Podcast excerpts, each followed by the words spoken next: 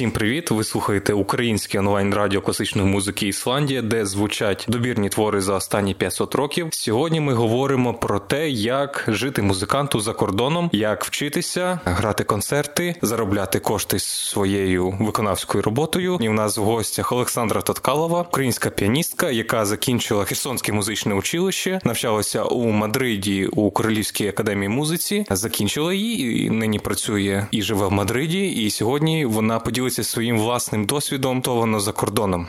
Вітаю, Сашо. Доброго вечора, дякую за запрошення. Завжди всі вважають, що за кордоном завжди краще, аніж в Україні. Що там все влаштовано інакше, і якщо ти потрапляєш за кордон, все, тебе кар'єра влаштована. А з іншого боку, існує думка, що в Іспанії не так престижно вчитися, як, скажімо, в Австрії, або в Німеччині, або в Британії. Чи справді це так? Або чому так вважають? Я б сказала, що це більш правда, аніж міф, тому що державні консерваторії, вони досить маленькі. Наприклад, у Мадридській консерваторії всього 6 викладачів з фортепіано. Студентів на моєму курсі було 16. Рівень не такий високий, як у нас в Україні. Це що стосовно консерваторії.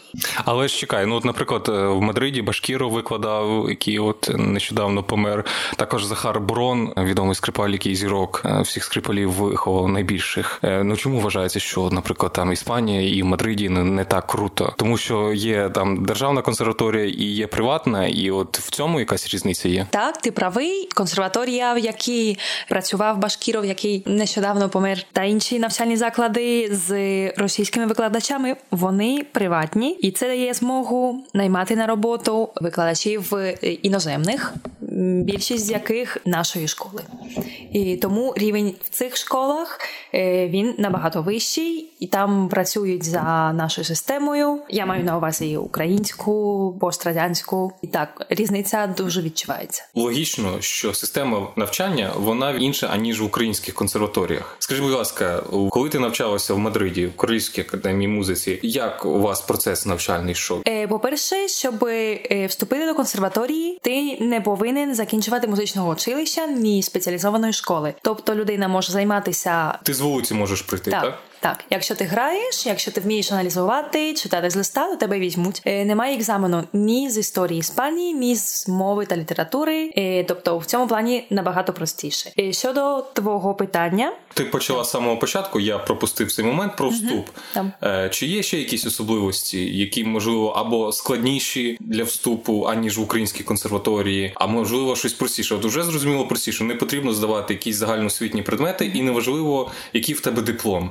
Маєш презентувати лише атестат зрілості, що ти закінчив у нас 11 класів. І все. І тільки гра твоя. Так, грати. Твій вступний екзамен з фаху – це 85% від загальної оцінки вступного екзамену. І потім чітка з листа та аналіз – це те, що залишилось. І, як звичайно буває, в моєму випадку, наприклад, я не володіла іспанською мовою, щоб здати на рівні екзамен по аналізу. Дозволяється робити це англійською мовою і ніяких проблем. Чи, може, пам'ятаєш, що тобі тоді попалося? Так, була сонатина Равеля. Потрібно було проаналізувати цілий твір чи якийсь фрагмент? Першу частину. Форма, гармонія. Форма, гармонія, все, що я могла написати, я написала. Екзамен з читки дуже легкий. Це було Андантино Хачатуряна. Ви знаєте, піаністи знають, що це п'єса для 2-3 класу.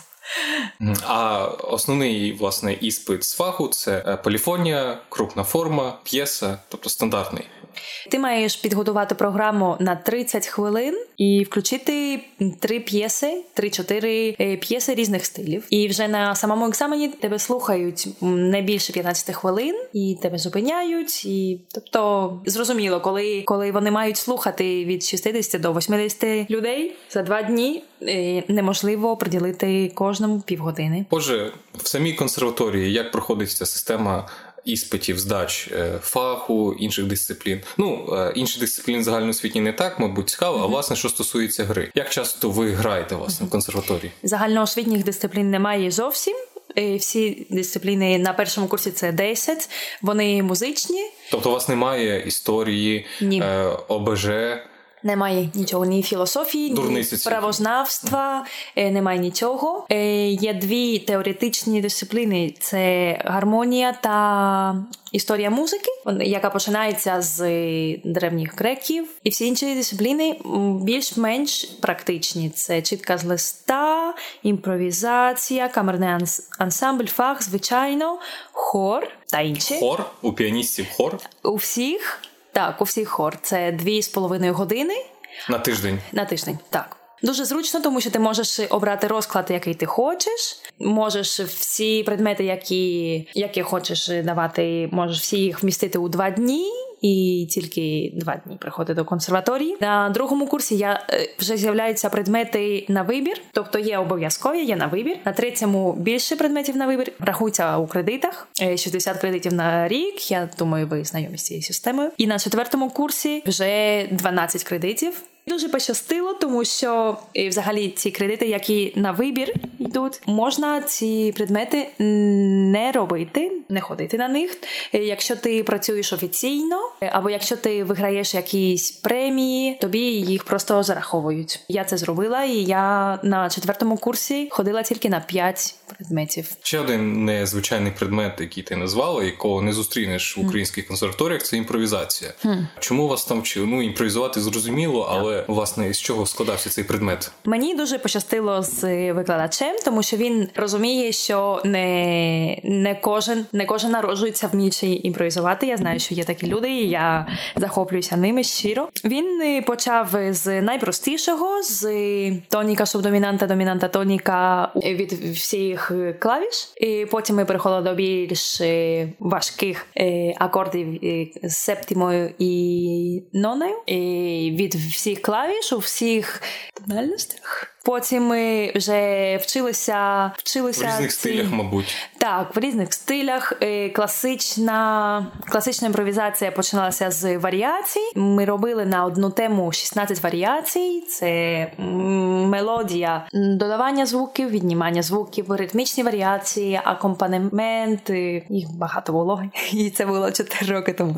Потім варіації у стилі середньовіччя. Дорійська, фрігійська, лірійська гами. Звичайно, ми робили трошки часу, але це не було основним, як робить більшість викладачів у цій консерваторії. І дуже цікаво, тому що не тільки ти знайомишся з імпровізацією, не тільки в плані джаз, а знайомишся зі стилями музики взагалі. І, можливо, це допомагає в ті моменти, якщо ти посеред програми, посеред твору злітаєш в якийсь момент або просто вилітає текст. Ну, правда ж, буває часто, неважливо, на якому ти етапі свого розвитку. Бувають такі моменти. Можливо, це якось допомагає доімпровізувати в стилі, чи не бувають таких історій? У моїй практиці, чесно, не траплялося. Але, повторюю, мені дуже пощастило з цим викладачем, тому що на концертах називаються концерти без папіру. Тобто він за годину до концерту він нам говорив ноти, основні ноти теми, тональність, в якій ми будемо імпровізувати, і це ніколи не було підготовлено заздалегідь. Це було цікаво. І вже на 3-му, 4-му курсі учні, які хочуть продовжувати імпровізувати, так, вони переходять до імпровізації фламенко. Я робила це трошки. І також до романтичної імпровізації грають скерцо, і так без нот, без нічого. Я до цього не дійшла, тому що не хотіла. Ти обрала якийсь інший предмет? У вас там є система теж по вибору предметів? Так, я хотіла углибитися в чітку. Чітку з листа. Чітку з листа, так. Ми читали симфонії Бетховена, також трошки Мендельсона, Шуберта з оркестрової партитури. Це було цікаво. Важко, але... Яка найскладніша партитура була? Ключ до. Ненавиджу його. Там я просто співала. І нічого страшного.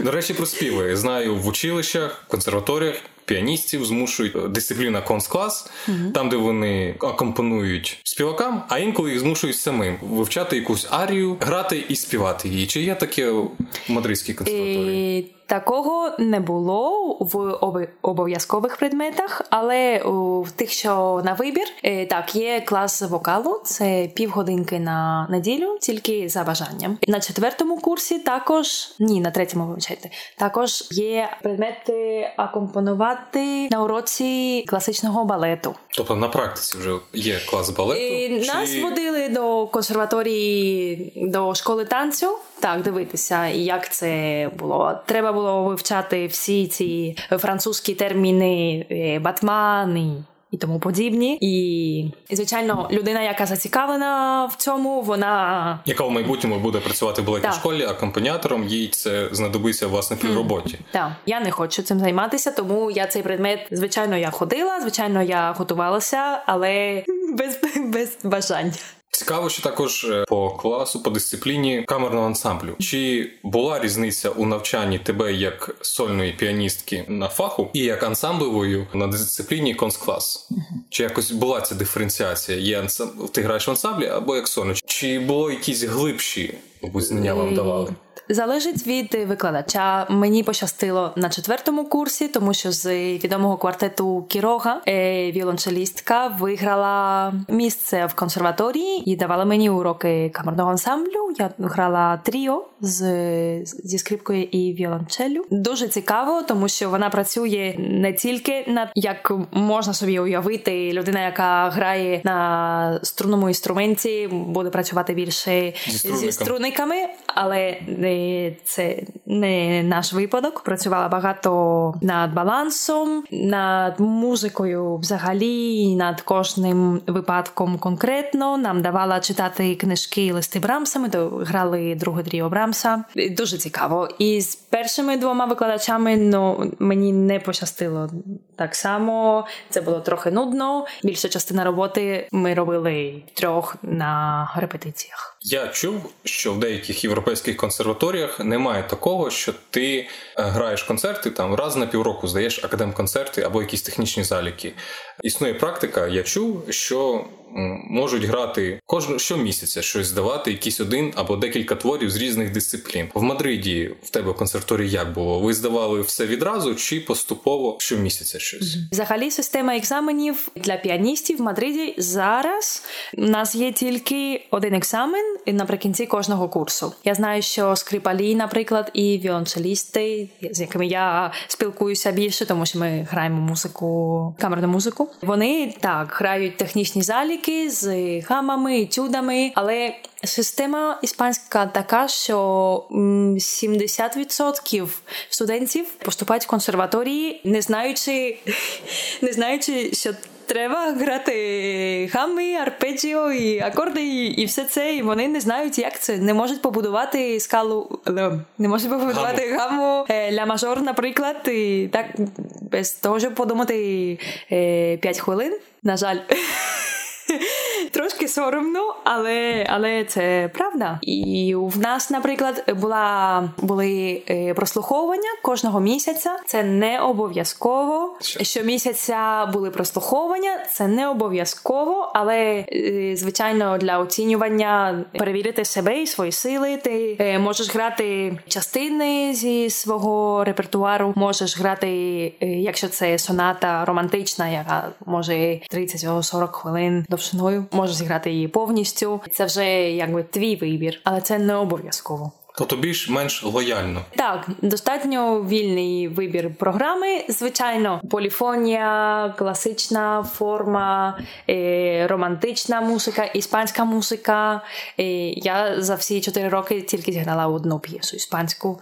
Є люди, які грають кожного року 1, 2, 3 і задоволені. Коли я був декілька років тому в Мадридській консерваторії, мене дуже здивувало те, що я почув. Тому що щойно я зайшов в саму консерваторію, я почув з одної аудиторії, я почув віолу да гамба і почув, як грає клавесин. З іншої аудиторії я почув якийсь оркестр, який виконував щось сучасної музики. Як життя проходить в консерваторії, які концерти бувають? Чи є шанс грати не тільки на академконцертах? Консерваторія, це правда, дає можливість виступати поза нею. Найкраще, що можна статися в житті студента консерваторії, це виграти конкурс солістів, який проходить наприкінці кожного курсу. У нас є 4 оркестри: симфонічний, камерний, струнний та джазовий. І в самій консерваторії чи взагалі в Мадриді? І в самій консерваторії. Uh-huh. В Мадриді набагато більше їх. І, значить, солісти проходять конкурс, граються з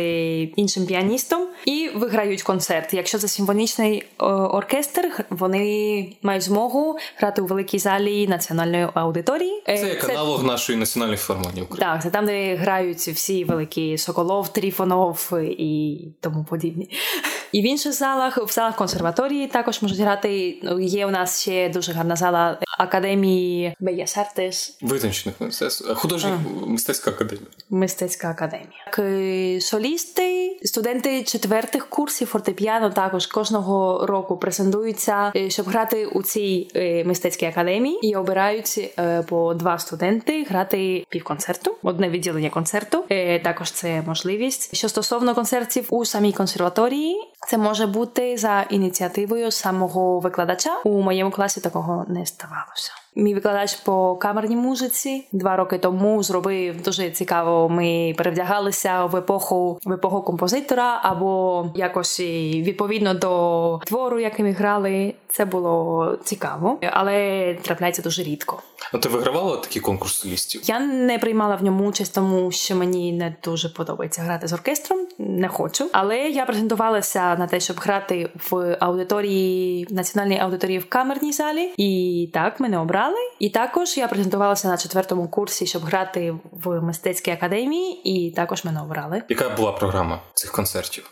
Значить, в аудиторії мій одногрупник грав опус Брамса. Ну, а в тебе конкретно? Я грала... Тобто у вас був один великий концерт? Так. А відділення твоє, інше відділення іншого піаніста. Все вірно. Я грала 2-гу баладу Шопена, 6-ту сонату Прокоф'єва. І вже в мистецькій академії я грала 1 сонату Падре Солера, це як іспанський Скарлаті, 1-шу сонату Брамса. Як сучасною музикою в самій академії вона спорадично з'являється? Тобто вона залежить від вподобань викладача і учня, чи воно якось закріплено за якимсь певним предметом вивчення сучасної музики? Що стосується фаху, взагалі не працюється музика сучасних композиторів. Це більше бароко, класицизм, романтизм.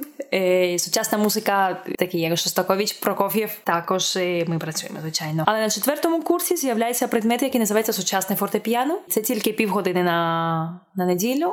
Але там так ми знайомимося з творами композиторів, які живуть з нами сьогодні. Композиторські відділення консерваторії, вони, звичайно, музика, яку вони пишуть, вона потім виконується оркестрами самих студентів на тих самих концертах, де грають учні, які виграли конкурс солістів.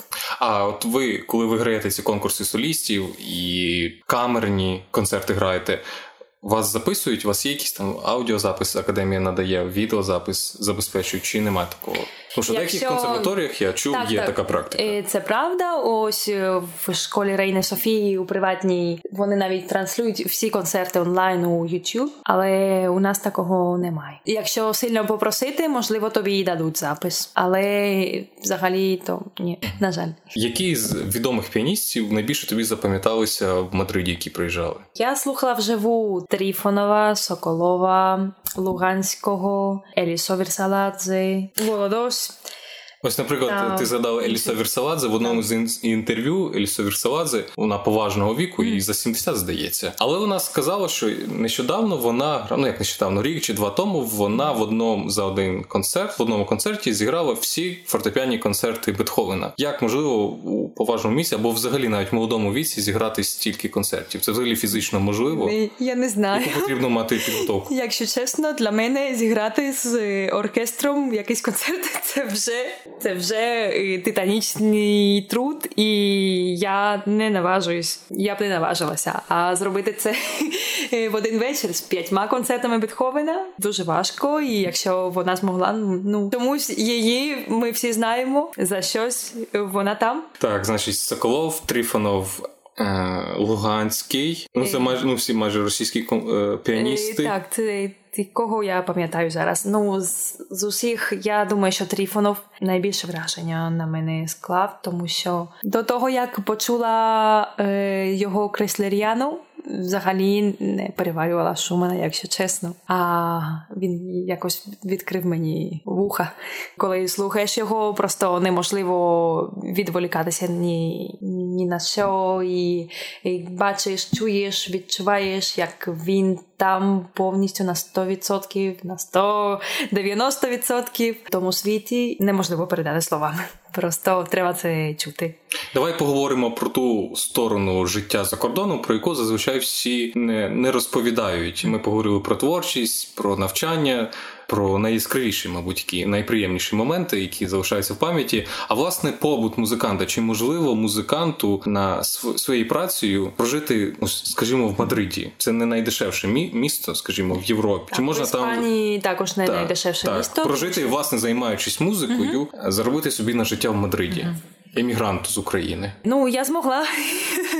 В основному я працюю з дітками, я даю уроки фортепіано, приватні, я ходжу додому. Також я працювала в школі, звичайній, і там є позакласні заняття, але це трошки незручно, бо через розклад, тому що дітки, коли вони маленькі, вони не хочуть давати уроки, брати уроки пізно вночі, а приходити 4 дні і давати уроки тільки 2 години на день. Це незручно для мене. Якщо ти граєш, в тебе завжди буде робота як концертмейстера, але, звичайно, якщо ти іноземець, то це неофіційно. То, власне, скільки платять за концерти? Можеш навести приклади? Так, можу навести приклади. Ось мені за один концерт мені заплатили 500 євро. Я грала тільки 15 хвилин. Цей концерт був організований організацією біженців, іспанських біженців під час Другої світової війни. Є інші концерти, коли просто тебе наймає соліст, якщо це концерт камерної музики, скрипаль, ну, він тобі заплатить те, що може. Це може бути 200 євро, це може бути 500. Якщо це державні концерти, я знаю, що музиканти, які в оркестрі, також їх запрошують грати концерти камерної музики, і за один такий концерт можуть заробити 400-500 євро. Твій найдорожчий концерт? Найдорожчий це був цей за 500. 500 євро за 15. Так. Що ти виконувала? Я виконувала 3 етюди картини Рахманінова з 39-го опусу. Також є конкурси. В Іспанії багато конкурсів невеликих. Дуже зручно жити в Мадриді, тому що транспорт розвинений. І якщо ти хочеш поїхати до Італії на конкурс, там взагалі їх ще більше. Це вигідно, тому що премії можуть бути 3, 2, 1,5 тисячі євро. Я знаю, ти вигравала деякі конкурси і в Іспанії, і в Італії. Так. Які це премії? Я виграла один раз другу премію на одному конкурсі в Італії, це 1500 євро. І в Іспанії теж саме, але це була перша премія в Іспанії. Тобто можливості для того, щоб заробляти на життя музиканту, це є приватні уроки, це концерти платні і гра на конкурсах. Так, і це стабільно. Акомпонувати. І акомпонування. Так. Тобто це стабільно, це не так спорадично, як, наприклад, в Україні, що це може, ти можеш декілька концертів в місяць зіграти, і потім їх тебе не буде 2-3 місяці. В моєму випадку це нестабільно, це скоріше мені пощастило. Тому що скрипаль був моїм знайомим, він чув, як я граю, він мене знає, і він запросив мене на цей концерт. А як часто ти на конкурсах, скажімо, граєш? На конкурсах, коли я була на другому курсі, я презентувалася на 2 конкурсах. На 3-му я презентувалася на 1, і на 4-му курсі також на 1.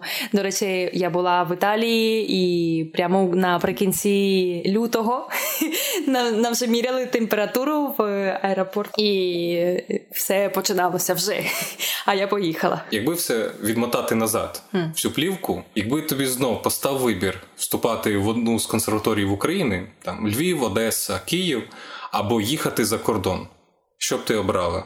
Якщо чесно, я би спробувала поступити в консерваторію, в одну з консерваторій Німеччини. І якщо б мене не вийшло, я залишилася б в Мадриді, тому що рівень життя там набагато вищий, там... Однозначно не Україна, але якби був вибір, це була б Німеччина. Так. Що б ти порадила піаністам, які мріють, які малюють собі рожеві мрії про навчання за кордоном? Тому що, певно, в тебе та ж сама була історія, що ти уявляла собі, ось зараз я поїду за кордон і все буде круто. Що б ти порадила собі 7 років тому? 7 років ти вже в Мадриді.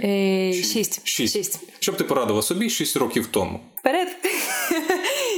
Ну, взагалі, одна порада тим, хто має рожеві мрії, відкрити YouTube і слухайте. І слухайте дітей 13-14 років, які грають. І займайтеся, але також слухайте себе, слухайте свої відчуття, щоб не мати проблем зі здоров'ям, спина, руки, це все дуже важливо. І взагалі не зациклюватися дуже на музичному розвитку.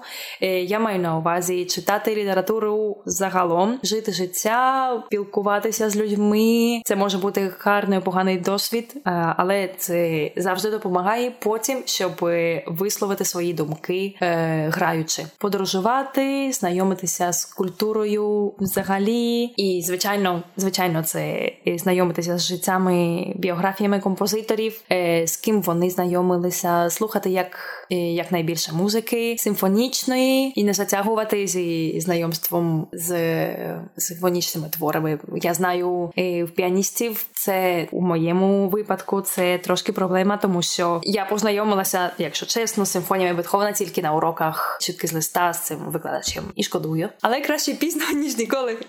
Добре. Для наших слухачів, ви щойно познайомилися з Олександрою Тоткаловою, і ви знаєте про досвід, як навчатися у Мадриді, як там жити, і як там влаштований навчальний процес у Королевській академії музики. Дякуємо, Сашо, за розмову. Дякую вам. Дякуємо вам, слухачі, за увагу. Всім па-па.